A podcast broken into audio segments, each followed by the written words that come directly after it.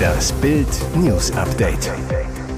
Es ist Montag, der 9. Oktober und das sind die Bild meldungen Söder redet schön, Rhein triumphiert. Bayern und Hessen bleiben schwarz. Ampelklatsche in Hessen und Bayern. Migration hat die Wahlen entschieden. Hamas-Terroristen töten hunderte Israelis. Massaker beim Musikfestival. Wahlklatsche für die Ampelparteien. Die vorläufigen Ergebnisse aus Hessen und Bayern zeigen, SPD und FDP rauschen ab.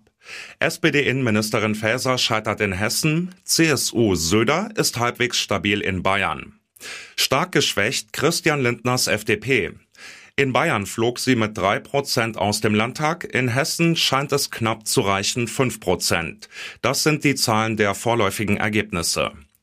In Hessen gewinnt die CDU haushoch mit 34,6 Prozent. Die SPD stürzt auf 15,1 Prozent. Die AfD holt 18,4, die Grünen 14,8 Prozent, die FDP steht bei exakt 5 Prozent und wäre damit im Landtag. In Bayern kommt die CSU auf 37 Prozent, sie gewinnt aber mit einem historisch schlechten Ergebnis. Die Freien Wähler holen 15,8 Prozent, die Grünen unter 14,4 Prozent, die AfD liegt bei fast 14,6 Prozent, die SPD liegt bei 8,4 Prozent, die FDP fliegen mit nur 3 Prozent raus. Während Boris Rhein in Hessen triumphiert, versucht Bayern-Ministerpräsident und CSU-Chef Markus Söder, sein Ergebnis schön zu reden. Ein langer, ein aufreibender Wahlkampf ist zu Ende. Bayern hat Stabilität gewählt, die CSU hat die Wahl klar gewonnen. Es ging uns nie um Schönheitsergebnisse, sondern um eine starke und stabile Regierung. Dabei hängt Söders politische Zukunft natürlich am Wahlergebnis. Diese Wahlergebnisse sind eine Doppelklatsche für die Ampel. In Hessen ist die SPD mit Spitzenkandidatin Nancy Faeser krachend gescheitert. In Bayern liegen die Sozialdemokraten bleischwer im Keller der Einstelligkeit, historischer Tiefstand. Im Freistaat flog die FDP klar aus dem Landtag, in Hessen musste sie immerhin bis zum Schluss zittern. Auch die Grünen lassen federn. Ampelabrechnung bei der kleinen Bundestagswahl. Experten analysieren die Wahl in Bild. Insa Meinungsforscher Hermann Binkert. Für eine Mehrheit der Wähler war die Bundespolitik wahlentscheidend. Dadurch ist es in beiden Ländern auch ein Abstrafen der Ampelkoalition. In Bayern hat nur gut ein Viertel der Wähler für eine der drei Ampelparteien gestimmt. Klar ist, Laut Infratest DIMAP wollen 80 Prozent der Wähler eine völlig andere Migrationspolitik, als die Ampelregierung sie fährt. Hat die Migrationspolitik also die Wahlen entschieden? Insa-Chef Binkert sagt ganz klar Ja. Unsere Zahlen zeigen eindeutig, dass die Migration für die Mehrheit der Wähler in Bayern und Hessen das wahlentscheidende Thema war. Die Mehrheit der Wähler in beiden Bundesländern wünscht sich eine völlig andere Migrationspolitik. Israelische Behörden bestätigen die schlimmsten Befürchtungen. Auf dem Musikfestival nahe der Gaza-Grenze, das von Hamas-Terroristen am Samstag gestürmt wurde, sind mehr als 260 Leichen gefunden worden. Das Nature Party Festival begann am Freitagabend mit sphärischer Trance-Musik und fröhlich tanzenden Menschen. Die Party endete mit einem Terroranschlag durch die Hamas.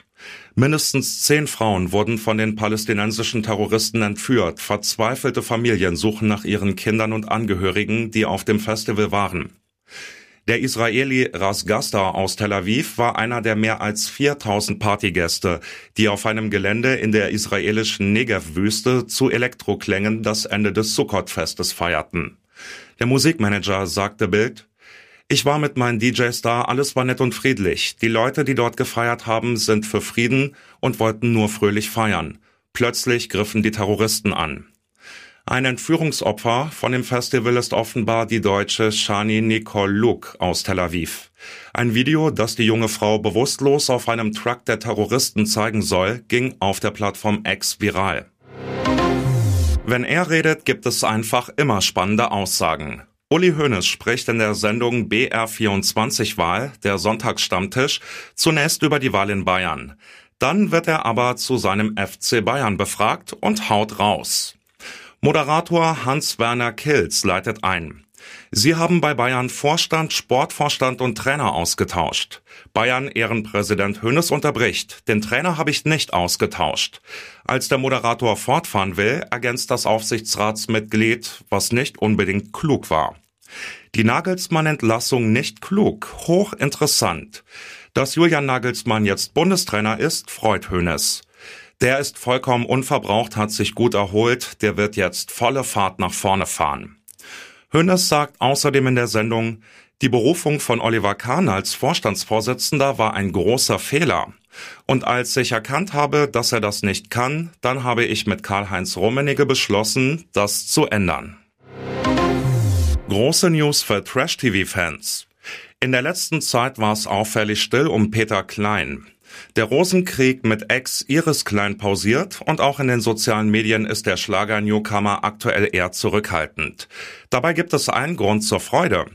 Wie Bild aus dem privaten Umfeld des aufstrebenden Malle-Stars erfuhr, ist Peter Klein in der nächsten Staffel von Promi Big Brother am Start. Wie noch Ehefrau Iris das wohl findet?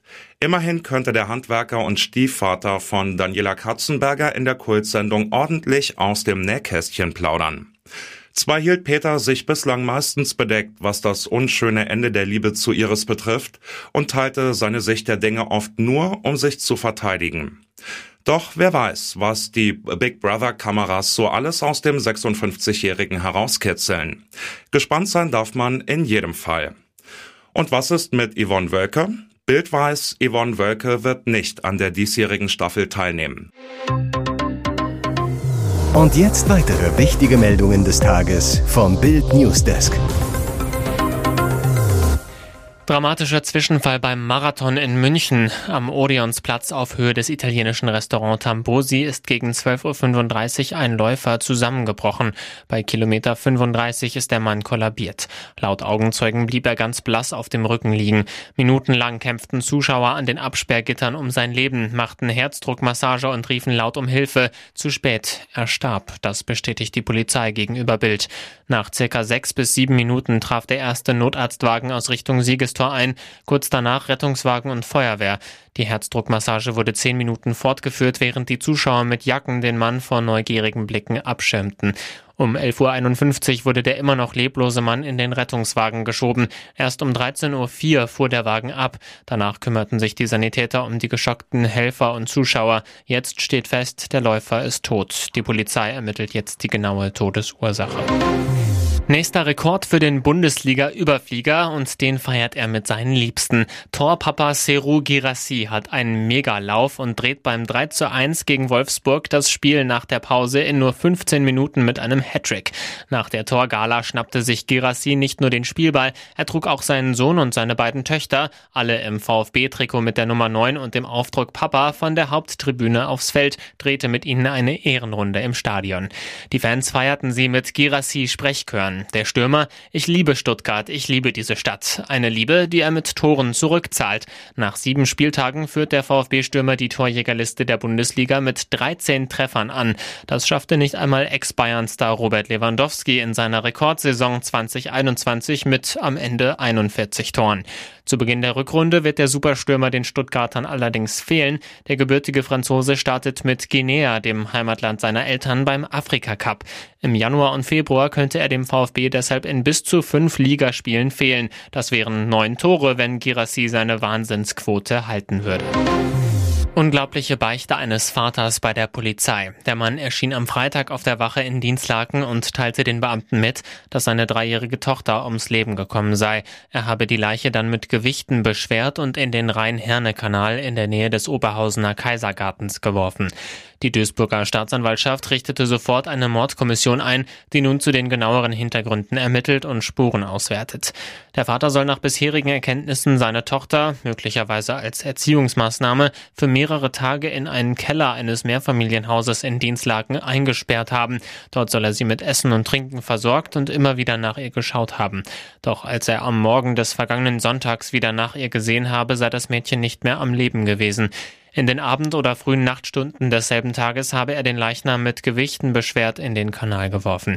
In der Nacht zu Samstag suchten Taucher der Feuerwehr nach dem Mädchen und fanden ihre Leiche.